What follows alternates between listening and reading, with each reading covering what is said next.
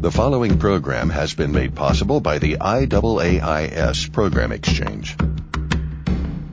Now, The American Past, produced and narrated by University of Kansas journalism professor emeritus Calder Pickett. This is the first in a series of American Past Hours in which I'll go back and talk about the first 13 years of this century. And that will mean that I'll have offered an hour on each of the years up to the present. 1900 a time of high hopes, of great expectations, that number 19 seeming to symbolize the future for many Americans. Still the good old days in many ways, or what people have come to think were the good old days. My summary will assure you that all wasn't good in those ancient times. The great song standards of the gay 90s were being sung along with the new songs of 1900. I will offer a number of these for you, though for the most part they won't be, for obvious reasons, recordings of 1900 grand songs like Paul Dresser's Ever Loving on the Banks of the Wabash by the Gaslight Singers.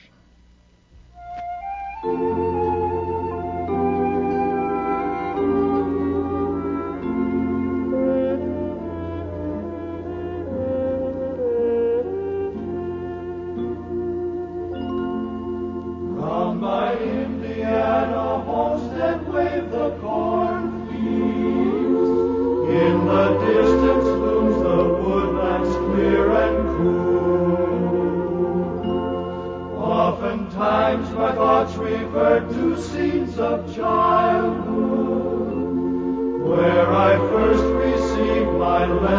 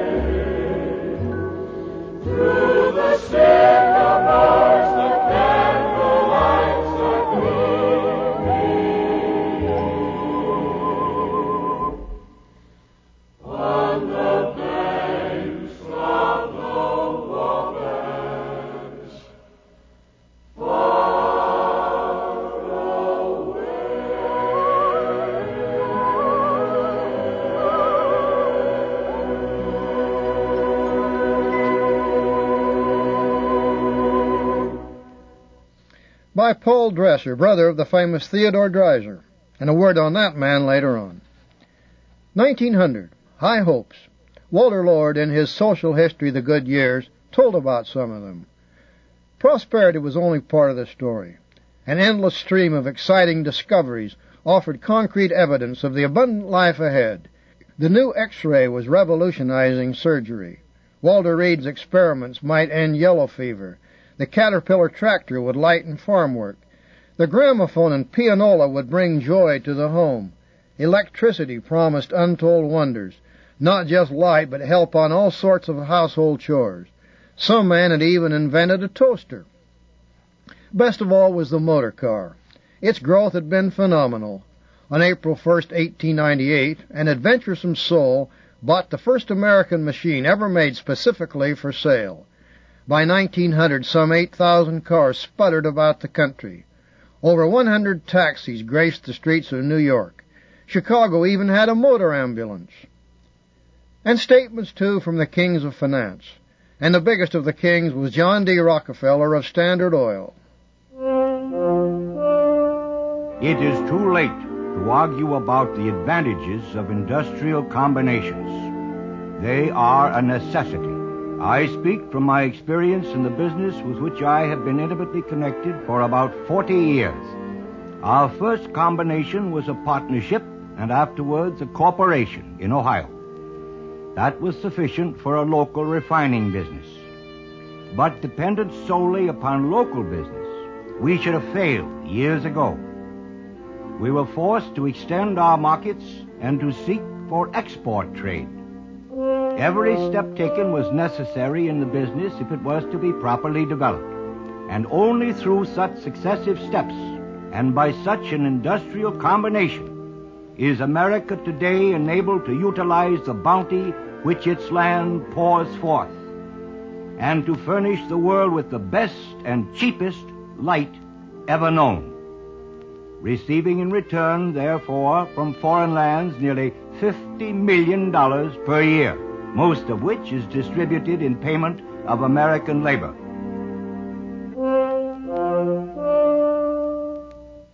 John D. Rockefeller, 1900, and the population of America was 76 million many big cities New York, Chicago, Philadelphia, Boston, St. Louis, San Francisco, many small towns, and much of the life was rural.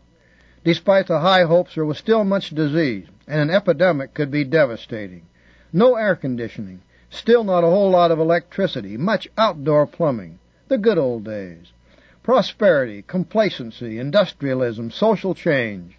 There were 45 states, the newest being Idaho, Wyoming, and Utah illiteracy was declining. There were 193,000 miles of railroad tracks.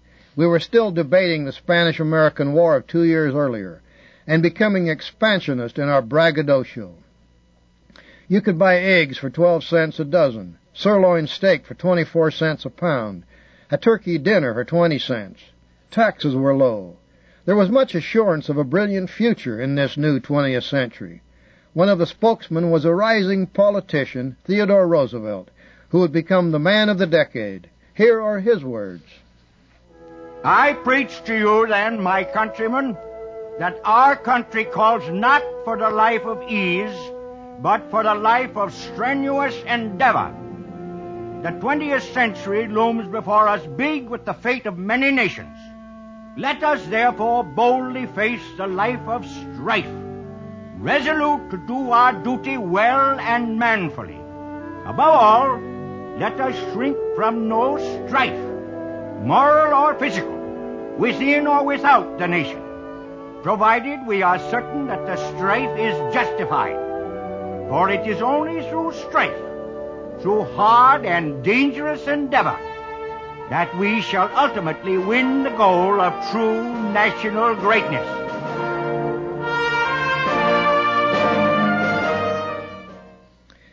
In 1900, the Hall of Fame was established at New York University.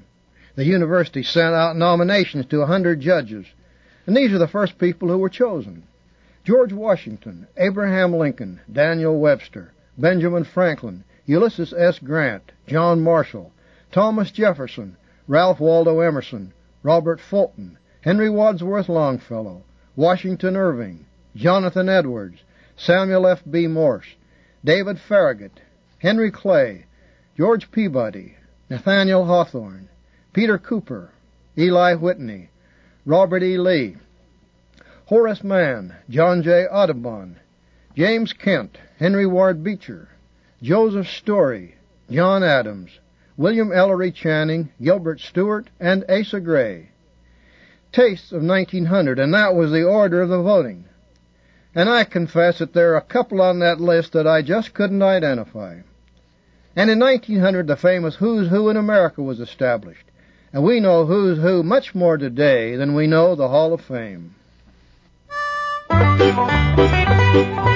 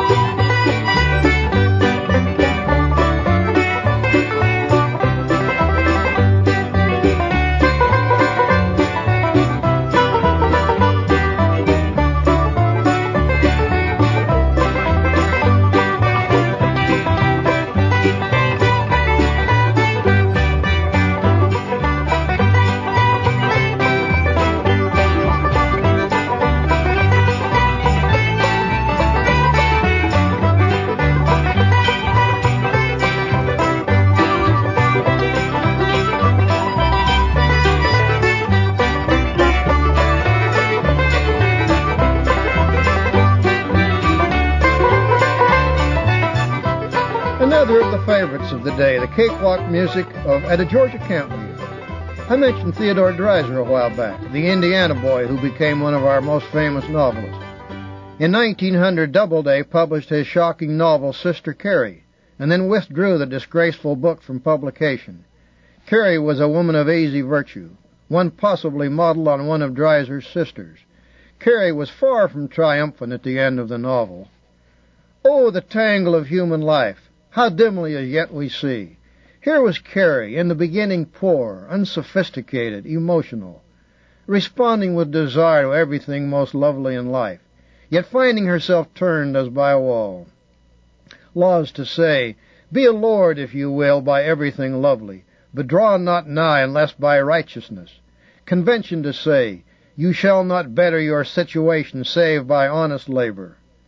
Amid the tinsel and shine of her state walked Carrie, unhappy, as when Drouet took her she had thought, Now I am lifted into that which is best. As when Hurstwood seemingly offered her the better way, Now I am happy. But since the world goes its way past all who will not partake of its folly, she now found herself alone. In her walks on Broadway, she no longer thought of the elegance of the creatures who passed her.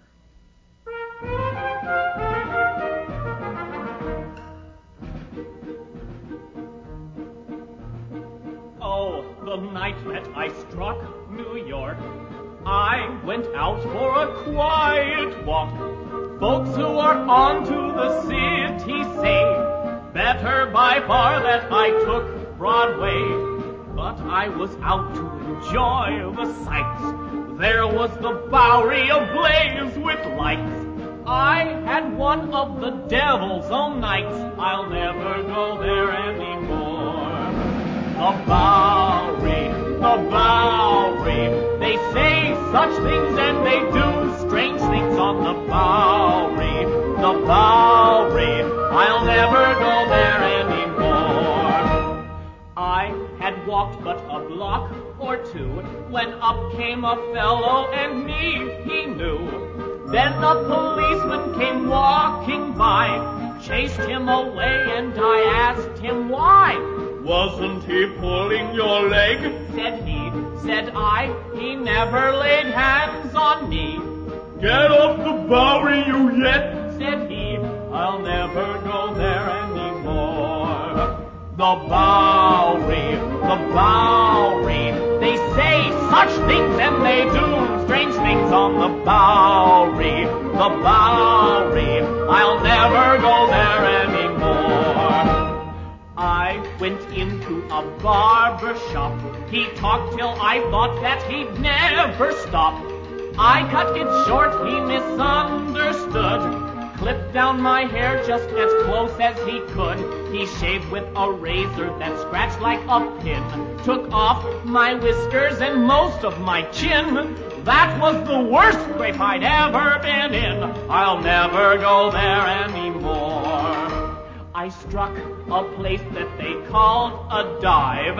I was in luck to get out alive.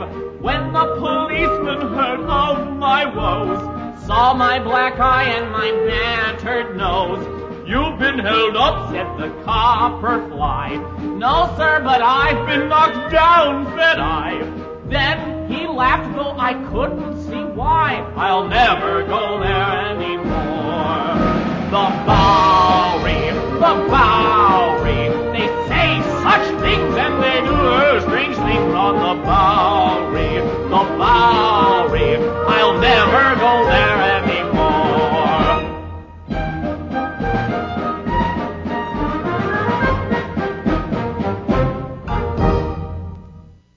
And a song of the era of Sister Carrie by Percy Gaunt and Charles Hoyt, Richard Perry the vocalist.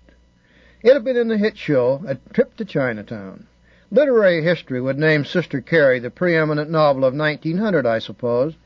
In that year, Jack London brought out some of his short stories, Son of the Wolf. Theodore Roosevelt's essays, The Strenuous Life, appeared. The philosopher Josiah Royce produced The World and the Individual. A romantic novel, Maurice Thompson's Alice of Old Vincennes, and Irving Bacheller's Eben Holden, Mary Johnston's To Have and to Hold, Robert Grant's Unleavened Bread. One that was vastly popular was called The Wonderful Wizard of Oz by L. Frank Baum, and you all know about that one. The Scarecrow and the Tin Woodman and the Lion now thanked the good witch earnestly for her kindness, and Dorothy exclaimed, You are certainly as good as you are beautiful but you have not yet told me how to get back to Kansas. Your silver shoes will carry you over the desert, replied Glinda. If you had known their power, you could have gone back to your Aunt Em the very first day you came to this country. But then I should not have had my wonderful brain, cried the Scarecrow. I might have passed my whole life in the farmer's cornfield. And I should not have had my lovely heart, said the Tin Woodman. I might have stood rusted in the forest till the end of the world. And I should have lived a coward forever, declared the lion, and no beast in all the forest would have had a good word to say to me. I love you now as I loved you when you were sweet sixteen, sweet, sweet sixteen. When first I saw the love light in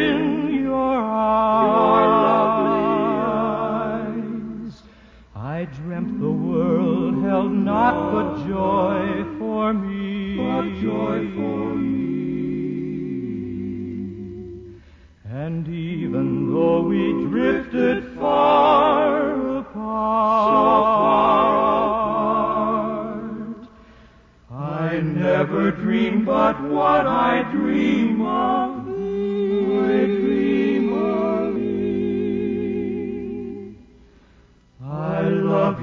as I never loved before. Yes, loved before.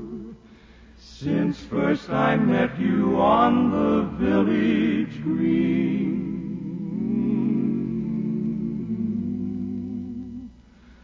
Come to me, or my dream of love is o'er. My dream is o'er. I love you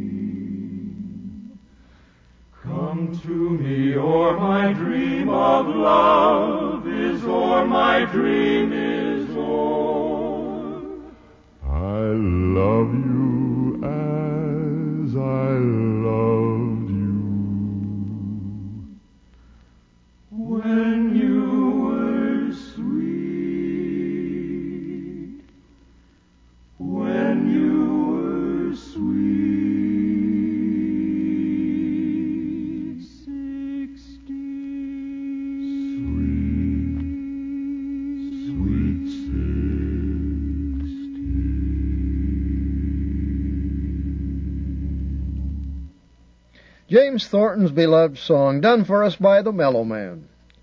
One of the literary successes of 1900 was a long tale by Mark Twain, The Man That Corrupted Hadleyburg, one done in the increasingly pessimistic tone that was marking the writing of our greatest literary figure. In the drift of time, Hadleyburg had the ill luck to offend a passing stranger, possibly without knowing it, certainly without caring, for Hadleyburg was sufficient unto itself, and cared not a rap for strangers or their opinion. Still, it would have been well to make an exception in this one's case, for he was a bitter man and revengeful. All through his wanderings during a whole year he kept his injury in mind, and gave all his leisure moments to trying to invent a compensating satisfaction for it. He contrived many plans, and all of them were good, but none of them was quite sweeping enough. The poorest of them would hurt a great many individuals, but what he wanted was a plan which would comprehend the entire town, and not let so much as one person escape unhurt. And one of the year's most popular novels was a kind of Indiana tale moved to France, a slight little thing by Booth Tarkington called Monsieur Beaucaire. It became a standard in the new century. The young Frenchman did very well what he had planned to do. His guess that the Duke would cheat proved good. As the unshod half dozen figures that had been standing noiselessly in the entryway stole softly into the shadows of the chamber, he leaned across the table and smilingly plucked a card out of the big Englishman's sleeve. Merci, Monsieur le Duc, he laughed, rising and stepping back from the table. The Englishman cried out, It means the dirty work of silencing you with my bare hands, and came at him. Do not move, said Monsieur Beaucaire, so sharply that the other paused. Observe behind you. The Englishman turned, and saw what trap he had blundered into. Monsieur Beaucaire remarked, indicating the silent figures by a polite wave of the hand, Is it not a compliment to Monsieur that I procure six large men to subdue him?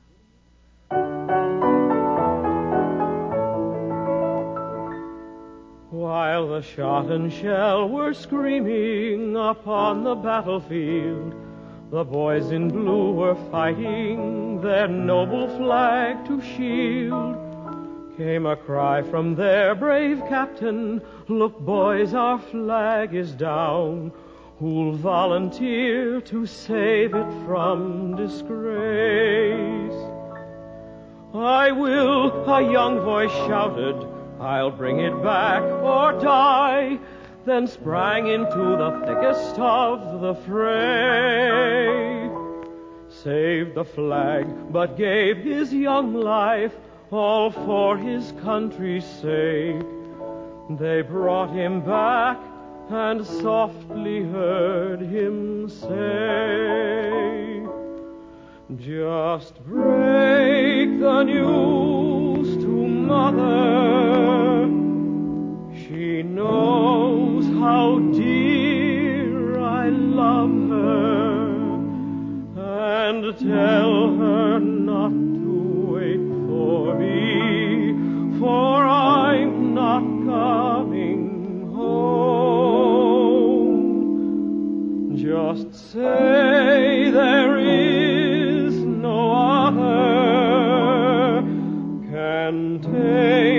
the place of mother. Then kiss her dear sweet lips for me.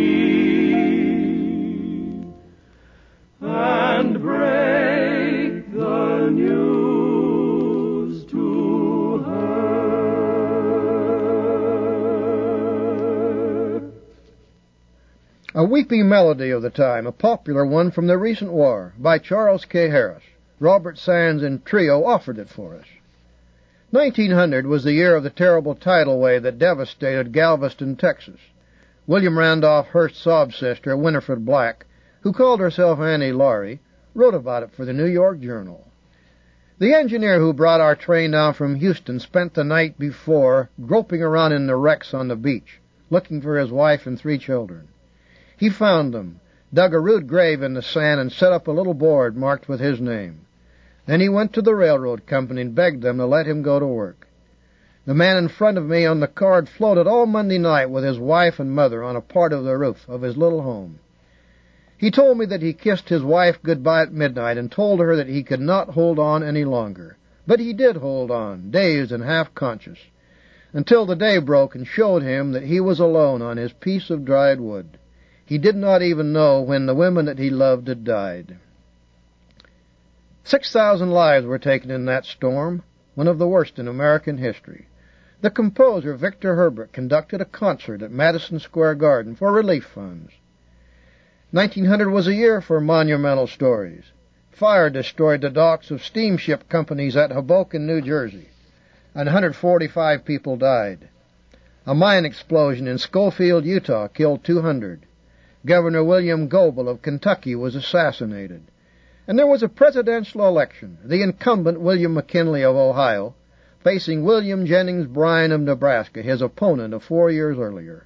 McKinley's running mate was the rising Theodore Roosevelt, and Bryan's was Adlai Stevenson of Illinois. We have an ancient recording of the McKinley voice on the campaign trail. My fellow citizens, recent events have imposed upon the patriotic people of this country a responsibility and a duty greater than that of any since the Civil War.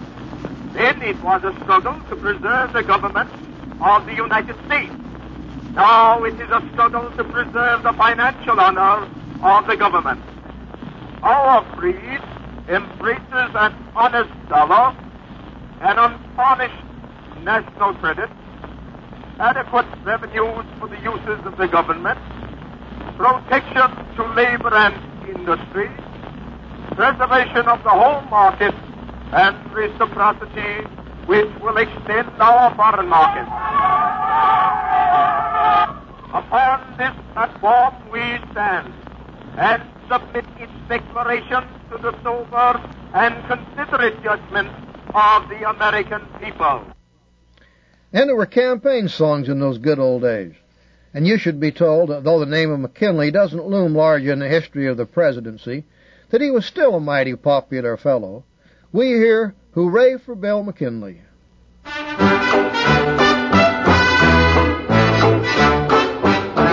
Things are wearing a warm complexion, but McKinley is going to win. He'll be the hero of this election. The way he'll beat 'em will be a sin. He will smash 'em to such perfection, they can never get up again. Mac and Teddy are going to win this political fight, and that is right.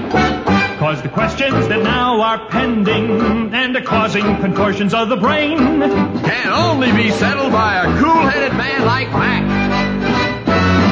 William Bryan's campaign is ending. We'll have no Democrat to reign.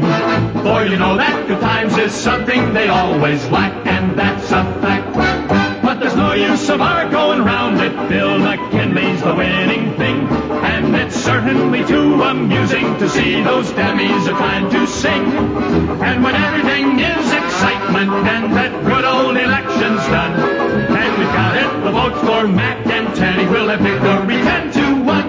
Oh, there'll then be a grand procession and cake walking to beat the band. Such parading with torch lights blazing, hailing good times for Uncle Sam. And whenever I meet a dandy, I don't care if he kills me dead.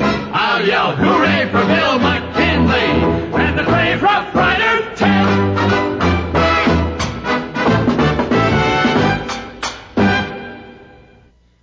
McKinley's campaign manager was Mark Hanna, already known to readers of the Hearst papers for the cartoons that showed him wearing suits covered with dollar signs. We hear the words that Mark Hanna uttered during that full dinner pail campaign year. Everybody's gone crazy. What is the matter with all of them? Here's this convention going headlong for Roosevelt, for vice president. Don't any of you realize that there's only one life between that madman and the presidency? It was a sweep for Bill McKinley, who defeated Bryan by 860,000 votes. Under McKinley, we had gone to war with Spain and had acquired the Philippines, and there was rebellion there.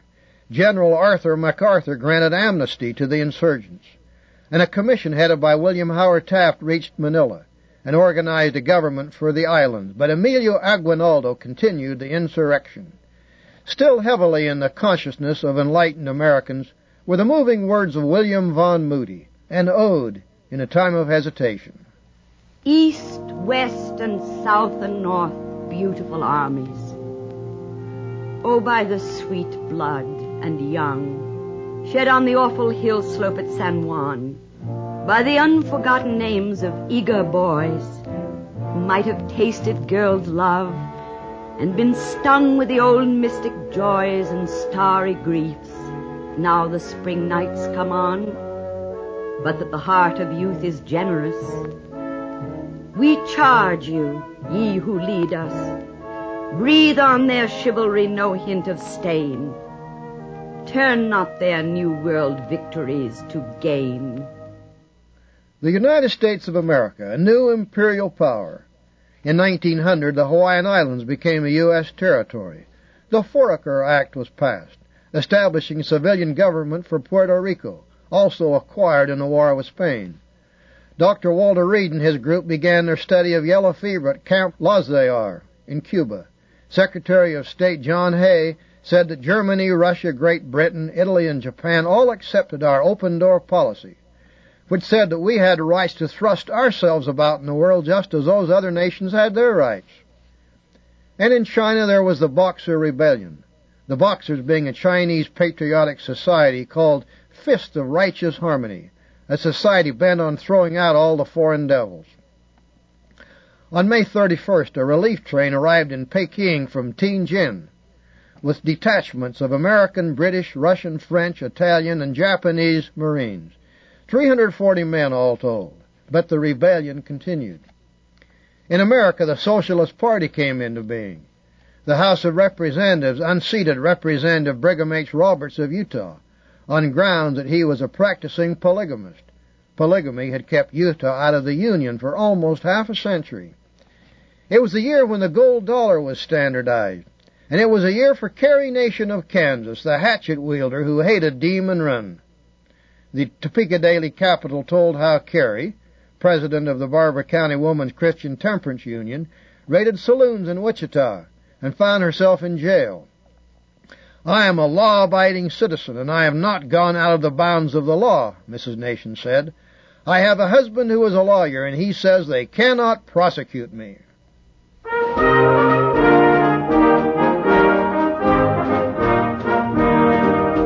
And it's will ye quaff with me, my lads, and it's will ye quaff with me. It is a draught of nut brown ale I offer unto ye. All humming in the tankard lands, it cheers the heart oh, forlorn. Oh, here's a friend to everyone. Tis stout John Barleycorn. So laugh,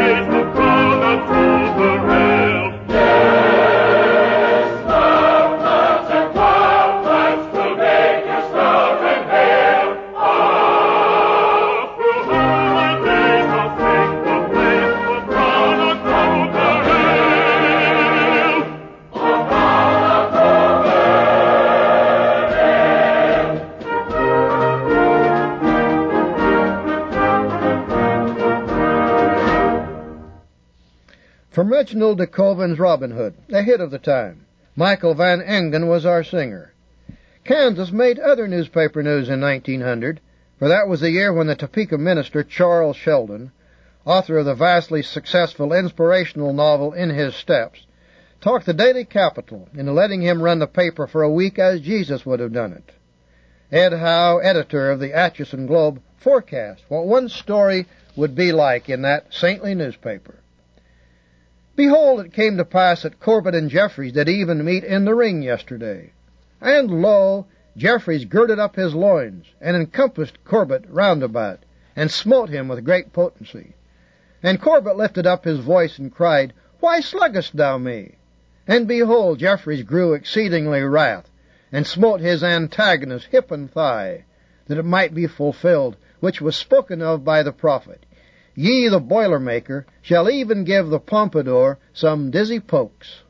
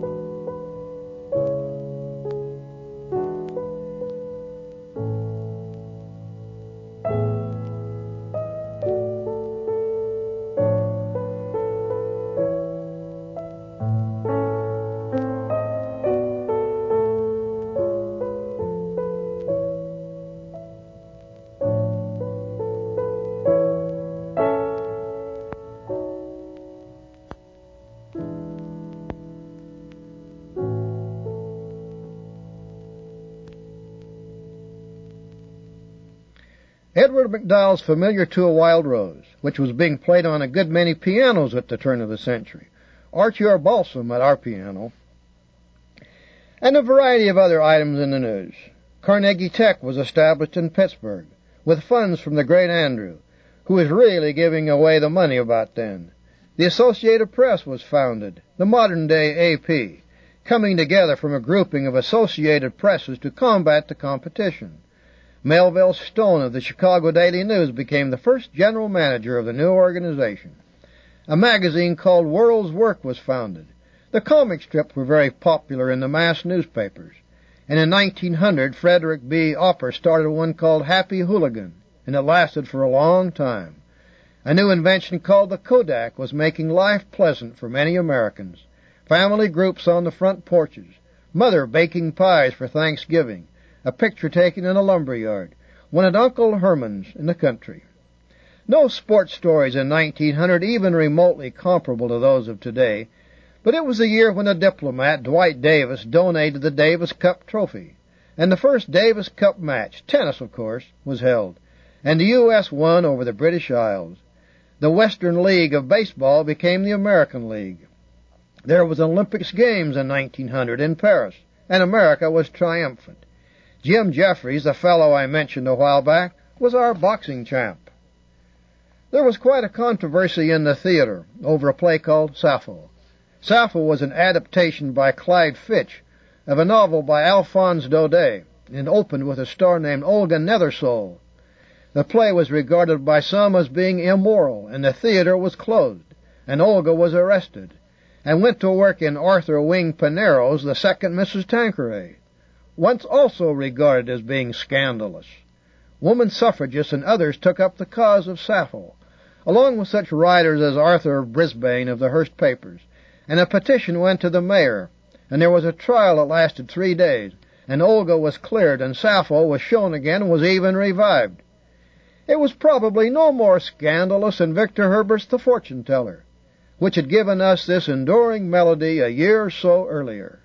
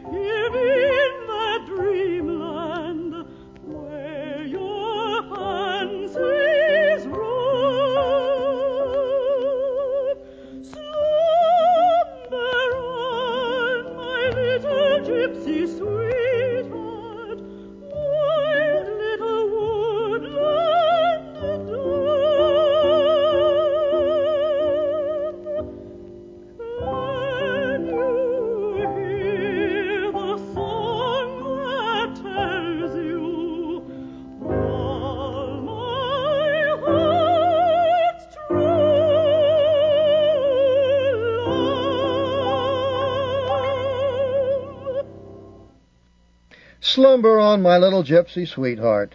My parents, born in the 1890s, used to sing this one in my childhood. The American theater was prospering, but it was not the storied theater of a few years later. Henrik Ibsen's The Master Builder had its American showing. There were two versions of the Romans and Christians literary epic Quo Vadis. Augustus Thomas offered one called Arizona, and Winston Churchill, the American Winston Churchill, had permitted his Richard Carvel to become a drama. The old trotting horse tale, David Harum was on the stage, and a musical called Fiddle Dee Dee, and Edmond Rostand's L'Aiglon with Maud Adams, and The Sunken Bell, and Janice Meredith, and The Casino Girl, and San Toy. One of the most popular of the shows was by Owen Hall and Leslie Stuart, Florodora, with the Florodora Girls and we were showing our artistic appreciation by giving attention to the prelude in E flat by Sergei Rachmaninoff.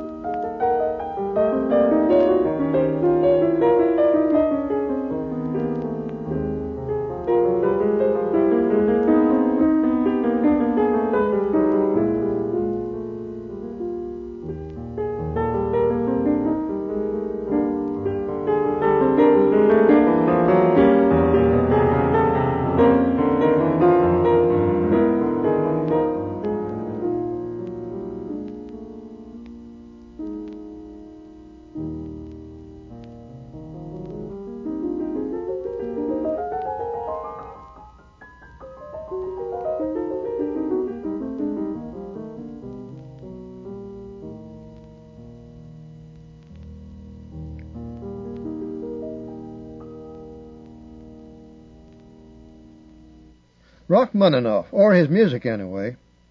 In Bethlehem, Pennsylvania, the Bach Choir was founded by the Moravians there, and they did the Bach B minor Mass. An opera by Nicola Spinelli, A Basso Porto, was performed in St. Louis. The Metropolitan Opera Company did its first opera in English, Esmeralda, by an Englishman, Arthur Thomas. Louise Homer and Fritzi Scheff made their operatic debuts that year. And what a gallery of songs! Hear these titles. Absence makes the heart grow fonder. The blue and the gray, recalling the still recent war between North and South. Calling to her boy just once again. Goodbye, Dolly Gray. Just because she made damn goo-goo eyes. Quiller has the brains.